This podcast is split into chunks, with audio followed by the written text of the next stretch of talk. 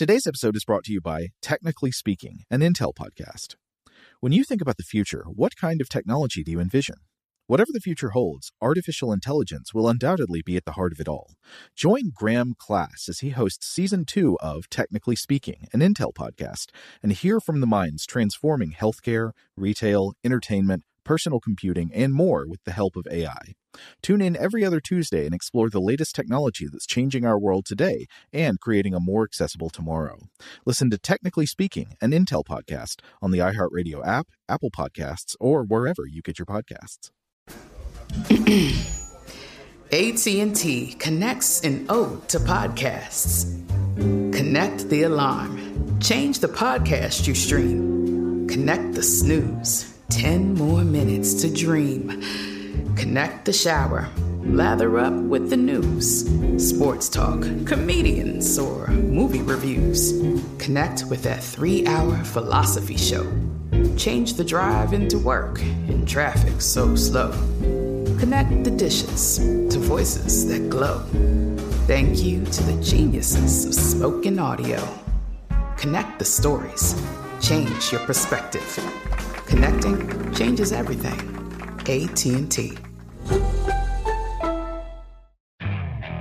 Okay, picture this. It's Friday afternoon when a thought hits you. I can spend another weekend doing the same old whatever, or I can hop into my all-new Hyundai Santa Fe and hit the road.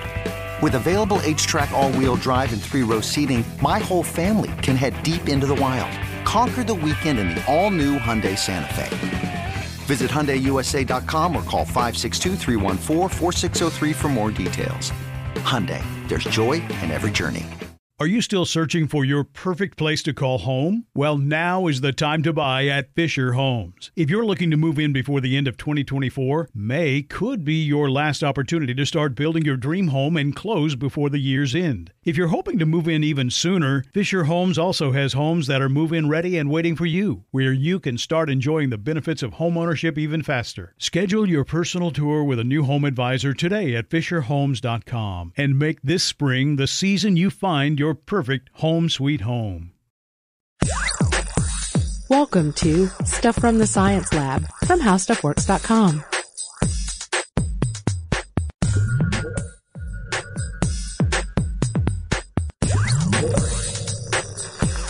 guys, and welcome to the podcast. This is Allison Loudermilk, the science editor from HowStuffWorks.com. And this is Robert Lamb, science writer from HowStuffWorks.com. And we hope you caught the first part of our series on world-changing experiments because it was world-changing Yep. and exciting and, then- mentioned some good, good stuff. And today we're going to continue with a couple more experiments. Yep. Changing the world once more. One experiment at a time. Yeah, so the first one that we're talking about is primordial soup, which does not come in a bowl. Though if it did, it would probably be pretty gross. Yeah. Yeah, and here's why. This boils down to the the theory that uh, at, at one point there was no life on Earth. Okay. It was prebiotic, okay? And you just had the chemicals for life floating around out there. You know, you had uh, especially proteins and nucleic acids, and these were formed, you know, early in Earth's primordial environment. Okay. Okay, so all the elements are there, right? It just needs to be cooked. So the theory was that um, that something, say, like a strike of lightning or um, or um, or radiation from the sun, sort of, you know, cooked the thing, set the thing off, got everything rocking. Okay. And, uh, and you know, was the catalyst for life. Yeah, and a couple of guys, a couple of biochemists in particular, John Haldane and Alexander Oparin, uh, came up with this idea. And what do you know? A few decades later, in 1953, Harold Urey and Stanley Miller obliged and tested their hypothesis. Yeah, and of course, how do you test something like that? Well, you just have to make um, an artificial environment with the with the same um, uh, you know chemical properties. Right. Basically, they were intent on recreating the early atmosphere of Earth in a carefully controlled closed system. Does that blow your mind for a second? Yeah. Recreating the early atmosphere of Earth Like it sounds like in a beaker. It sounds like something from like Outer Limits or Twilight Zone. It's like they've created like the past in a in a in a little bubble, and they're going to make life evolve, and it's like uh, Sand Kings or something. You know? It's just so cool and it's so simple. Right, so they, they had a, a warm flask of water as the ocean. Yeah, the water vapor uh, rose up from the water, collected in another chamber. Uh, they introduced hydrogen, methane, ammonia, all this to stimulate an oxygen-free uh, atmosphere. Right, and then what do you know? They discharge a couple sparks, Yeah, representing lightning, of course. they had to wait for lightning to strike the clock tower at the center of town. But then they had that run to their experiment. no, no, no, no, no, no Back to the Future reference. But they did a couple just sparks. a spark, just yeah. a, just a few sparks. Just discharged a couple sparks into the mixture of gases, and finally, the condenser cooled the gases into a liquid they collected for analysis. and they opened it up, and there was a whole beaver in there. No, not not a whole beaver, no, but but organic compounds, right? And that was very exciting, almost as exciting as a beaver. Yeah, the organic compounds were abundant in the cooled liquid. What did he find in particular that excited Miller a whole bunch? Uh, in particular, they found amino acids, which are a vital component for life as we know it. Right. So Urey and Miller concluded that organic molecules could form in an oxygen-free atmosphere, and that the simplest of living things might not be far behind. Yeah, there you go. That's that's world changing. That's basically like the smoking gun, um, you know, for evolution, if you will. Yeah, it's excellent. It's such a cool experiment. So let's talk about making light. Yeah, this one's really cool. Um, and it's not really making light. Like It's more measuring light. Yeah, more measuring light. Um, kind of like capturing light. It's kind of almost like you know, I'm gonna grab grab a beam of light and like force it to run a whole bunch of laps, and I'm gonna watch it, measure what it's doing, and by measuring it, figure out exactly how fast it's going. Right. So light was still a mystery back when the 19th century dawned. And it inspired a couple of fascinating experiments, most notably uh, Thomas Young's double slit experiment. But the one that we're going to talk about had to do with a gentleman by the name of A. A. Michelson, a physics, a physics instructor uh, who, in 1878, devised an experiment to calculate the speed of light. Yeah, I it- love this. I mean, can you not? This is so cool. well, it's also so big. You know, anytime there's a so big, big. experiment, it's kind of cool. Yeah, and it, but it's also, it's big, but it also was fairly simple. And I think he made it with materials that cost less than ten dollars. I don't know what the equivalent amount would be back then, but he made it pretty cheaply. And what Michelson did was he proved that light was a finite measurable quanti- quantity. Yeah, he basically set up a couple of mirrors, um, about a, a in a mile long tube. All right, so so the the light hit one of these mirrors and then then reflected towards the other mirror, and this mirror was uh, was rotating. When the speed was correctly adjusted, light reflected from the rotating mirror struck a mirror that was in the fixed position and it returned to strike the next face on the spinning mirror. So you, do you do you have a picture of that? You have light striking the rotating mirror, then it's going back to the fixed mirror, and then it's going back again to the rotating mirror. Right, and he had an observation screen set up as well, so he could he could measure these things. So according to the University of Chicago, they did a little write-up on this experiment. The time needed for the next face to rotate into position to reflect the light was the time required for the light to travel the known distance to the stationary mirror. The stationary mirror. Basically, if you know um, how fast the rotating mirrors are are rotating, and you know the distance between those two sets of mirrors, then you can figure out the speed of light. Yeah, he set he set up the situation where math could uh, could calculate it, and he he basically he came really close, as I recall. Yeah, he came within 200 miles of the actual value. Yeah, so more important, scientists had a better picture of light and a foundation upon which to build the theories of quantum mechanics and relativity. Yeah, with the speed of light, you know, w- without understanding the speed of light, there are so many theories about the universe we wouldn't have. Uh, listen to any of our podcasts that deal with uh, space and, uh, you know, and, and big cosmological issues, and Speed of light has a way of coming Yeah. up a lot. it does. And so does radiation, which uh, our next uh, experiment is concerned with, correct? Yeah, let's head to France. Let's head to uh, the Curies.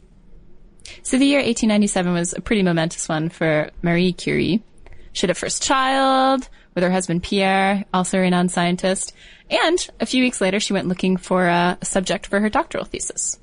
And what she settled on was uranium rays, which were first described by Henri Becquerel. And so Becquerel had discovered that these rays accidentally because he left uranium salts in a dark room. And when he came back, he found that they had exposed a photographic plate. I love that story. It's so like simple and accidental, you know. Yeah. And he's just leaving uranium lying around the house. That's always that's always good. So Marie chose to study these mysterious rays, and she wanted to see if there were other elements uh, that gave off similar emissions. and she found them. Yeah, she um, she uh, discovered uh, polonium, which she named, which is named for Poland. Her homeland. Yeah, and then she also discovered radium. So those are pretty, and uh, and and also she really narrowed down that that you had radioactive compounds, but it wasn't the compound that was radioactive; it was an element in the compound. Right. Yeah. And so Curie won two Nobel Prizes for her work. Quite a gal. Quite a scientist. But let's talk about dogs. This is this I think is more exciting, and I think everyone's more or less familiar with this one, if not the actual experiment. They're From the familiar with what it cartoon. Pavlov. Wasn't there a ca- cartoon there? about Pavlov?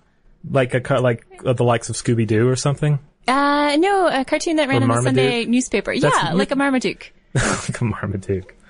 Um, You know there's going to be a Marmaduke movie, by the way. I saw this crazy because I I love the idea of Marmaduke because it's like it's it's not really funny and like every but every one is the same. It's like like oh my god goodness the dog's so big look how huge that dog is and it's like the same thing every time and it's it's kind of it's so bad it's awesome you know Yeah. It reminds me of Family Circus, where, um, did you ever read Family Circus? Maybe it was before your time. I used to read Oh, the I've comics.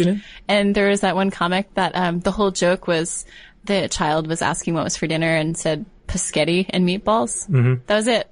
That was a joke. Paschetti and meatballs. then he like just specifically or did he like milk that joke for like 20 years like some of I these think guys that do? cartoon was pretty popular. I think I might have even seen it posted up at my dentist's office. wow Yeah.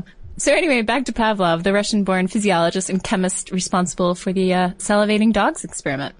So Pavlov had already noted that the stomach won't start digesting without salivation occurring first. Right. He wasn't actually interested in psychology or behavior. He was interested in the bodily functions, digestion and blood circulation. Yeah. So he, but the, the experiment itself involved feeding dogs. Yeah, it did. And like having a whole bunch of flashing lights and noises going on at the same time. And then you feed them without those noises or the lights, etc. But then you don't feed them, but hit the lights and they start salivating anyway, like they're about to be fed. Right, a conditioned reflex. Yeah, and so it's it's like you know you hear people talking about a something having an, a, pa- a Pavlovian effect. Mm-hmm. It's kind of like I have a certain ringtone that goes off in the morning that wakes me up, mm-hmm. and so there's like a, a response. It's like, oh goodness, I have to get out of bed. So if you were to hear that ringtone at other times, of the yeah, day, I hear like occasionally somebody in the office will have that ringtone go shower. off, and yeah, my heart jumps, and I'm like, oh my goodness, I just dreamed half my day, and I'm not really out of bed yet.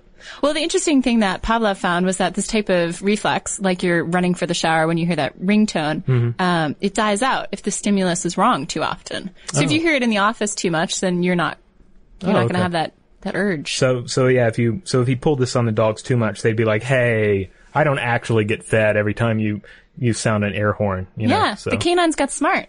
Huh. And Pavlov published his results in 1903. A year later, he won a Nobel Prize in medicine, but it wasn't for his work with conditioning, but rather in recognition of his work on the physiology of digestion, through which knowledge on vital aspects of the subject has been transformed and enlarged.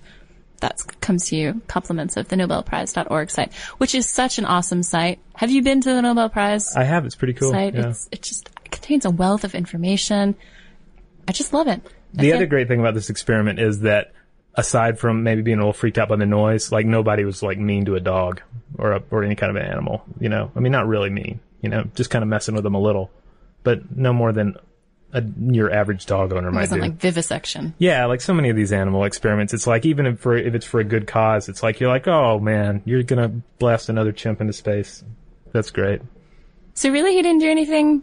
He he didn't engage in any animal cruelty. I I don't know. Or Oh, well, any- the experiment itself is what I'm saying. The, the experiment itself is ah, I not overtly based in animal cruelty, as some experiments definitely are.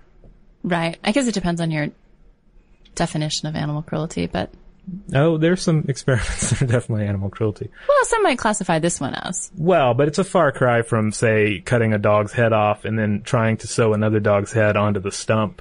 Like, Right. Like Right, that's indeed. a little butcherous in, in my mind. There is a disparity between the two. So let's talk about authority figures. Yeah, let's move on to more human cruelty because that's what this uh, this experiment centers around. And Stanley Milgram. This is a pretty famous experiment. I'm sure you guys have heard of it. Yeah, his 1960s obedience experiments. And they're some of the most famous and controversial science experiments. So, what did Milgram do? Yeah, so ba- basically, you know, he's sitting around his laboratory and he was thinking, uh, you know, you know what I would like to do? I would like to uh, to know how far ordinary people will go in delivering painful electric shocks to a friend uh, or just your or peer when commanded to by a scientific authority. Can you imagine? That's his laboratory thought. Yeah. Just sitting there, musing upon the newspaper's headlines, and then his thoughts wander over to, Yeah, or he has like a lab assistant and he's like, how far would this idiot go if I just told him to do it? And uh, it, as we find out, pretty far. yeah. It's kind of disturbing. Right. So this was his experiment. Milgram re- recruited a couple of volunteers, just ordinary folk, to deliver the shocks. He recruited the actors to be the subjects who would receive the shocks. Yeah, so there's no actual shocking going, no actual shocking going on. They're just pre- pretending to be shocked, and but the the people that are employing the shock don't know it. Here, pretend I just gave you a shock. Ah, Okay, I just, I just amped the, I amped well, the, I, I, Jerry's listening in the headphones. If I scream into the headphone, I mean into the mic, she's gonna Okay. be mad at us.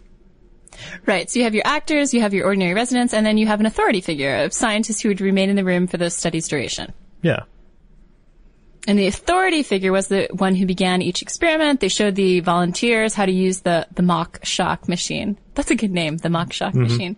The machine allowed the volunteers to deliver up to 450 volts, uh, which uh, was a shock li- labeled as highly dangerous. What happened next? So next, the scientists told the volunteers that they were testing to see how shocks might improve word association recall, which I don't know why they fell for that because it's, it's kind of like, oh man, I stuck my finger in that light socket and I am totally better with my vocabulary.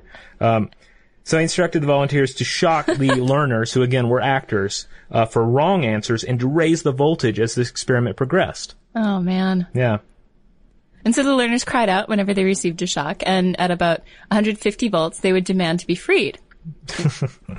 well, the scientists, the authority figure, encouraged volunteers to continue delivering the shocks no matter how agitated the learners became. Yeah, some of the volunteers stopped at about uh, 150 volts, but most kept going until they reached a maximum shock level of, a, of a 450. It's crazy. It is crazy. So yeah, the the the the lesson here then is that if a scientific authority figure tells somebody to do something, uh, you can really push them pretty far. You know, Yeah, yeah, the power of authority, most definitely. A lot of people later called into question the ethics of the experiment, as you might guess. Mm-hmm. But the results were really fascinating. yeah. I mean, it's often overshadowed by by some of the crueler psychological experiments like the, the Stanford prison experiment. And all- and Definitely all think about the. Stanford prison experiment. Didn't they have to call that one off early? I forget how that went. Yeah. So we have a ton of really good experiment articles on the site. If you want to check them out on the homepage, we have, um, How fi- hum, how human experimentation works. That's a pretty good one. yeah, we have five crazy gov- government experiments. And we also have this one that Bill Harris wrote on 10 science experiments to change the world. And if you want to hear about even more experiments, do check out our blog because uh, we're we're always covering experiments there uh, because they're constantly doing something fascinating out there in the world of science, and uh, we like to cover the really snazzy ones. Yeah, and a lot of times we'll cover them on uh, Twitter or Facebook as well if we don't get around to posting on them or writing an article. Yeah, that's Lab Stuff on Twitter and uh, in Facebook. You can just you can look up Lab Stuff or Stuff from the Science Lab, and you will find us. And of course, if any of you guys are listening or in the labs, we'd love to hear what you're up to. So send us an email at sciencestuff at howstuffworks.com.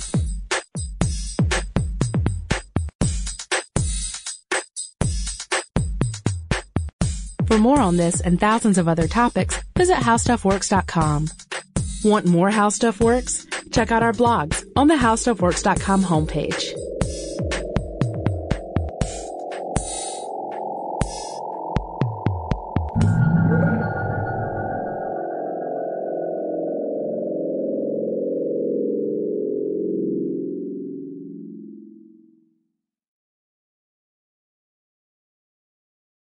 Today's episode is brought to you by Visible. The future of wireless is here, and it's transparent. Switch to Visible, the wireless company that makes wireless visible. Get a one line plan with unlimited 5G data powered by Verizon, just $25 a month, every month, taxes and fees included. No hidden fees, no surprises, no, really. What are you waiting for? Get with the times and switch to Visible at visible.com. Monthly rate on the Visible plan for data management practices and additional terms, visit visible.com. Are you still searching for your perfect place to call home? Well, now is the time to buy at Fisher Homes. If you're looking to move in before the end of 2024, May could be your last opportunity to start building your dream home and close before the year's end. If you're hoping to move in even sooner, Fisher Homes also has homes that are move in ready and waiting for you, where you can start enjoying the benefits of homeownership even faster. Schedule your personal tour with a new home advisor today at FisherHomes.com and make this spring the season you find your perfect home sweet home.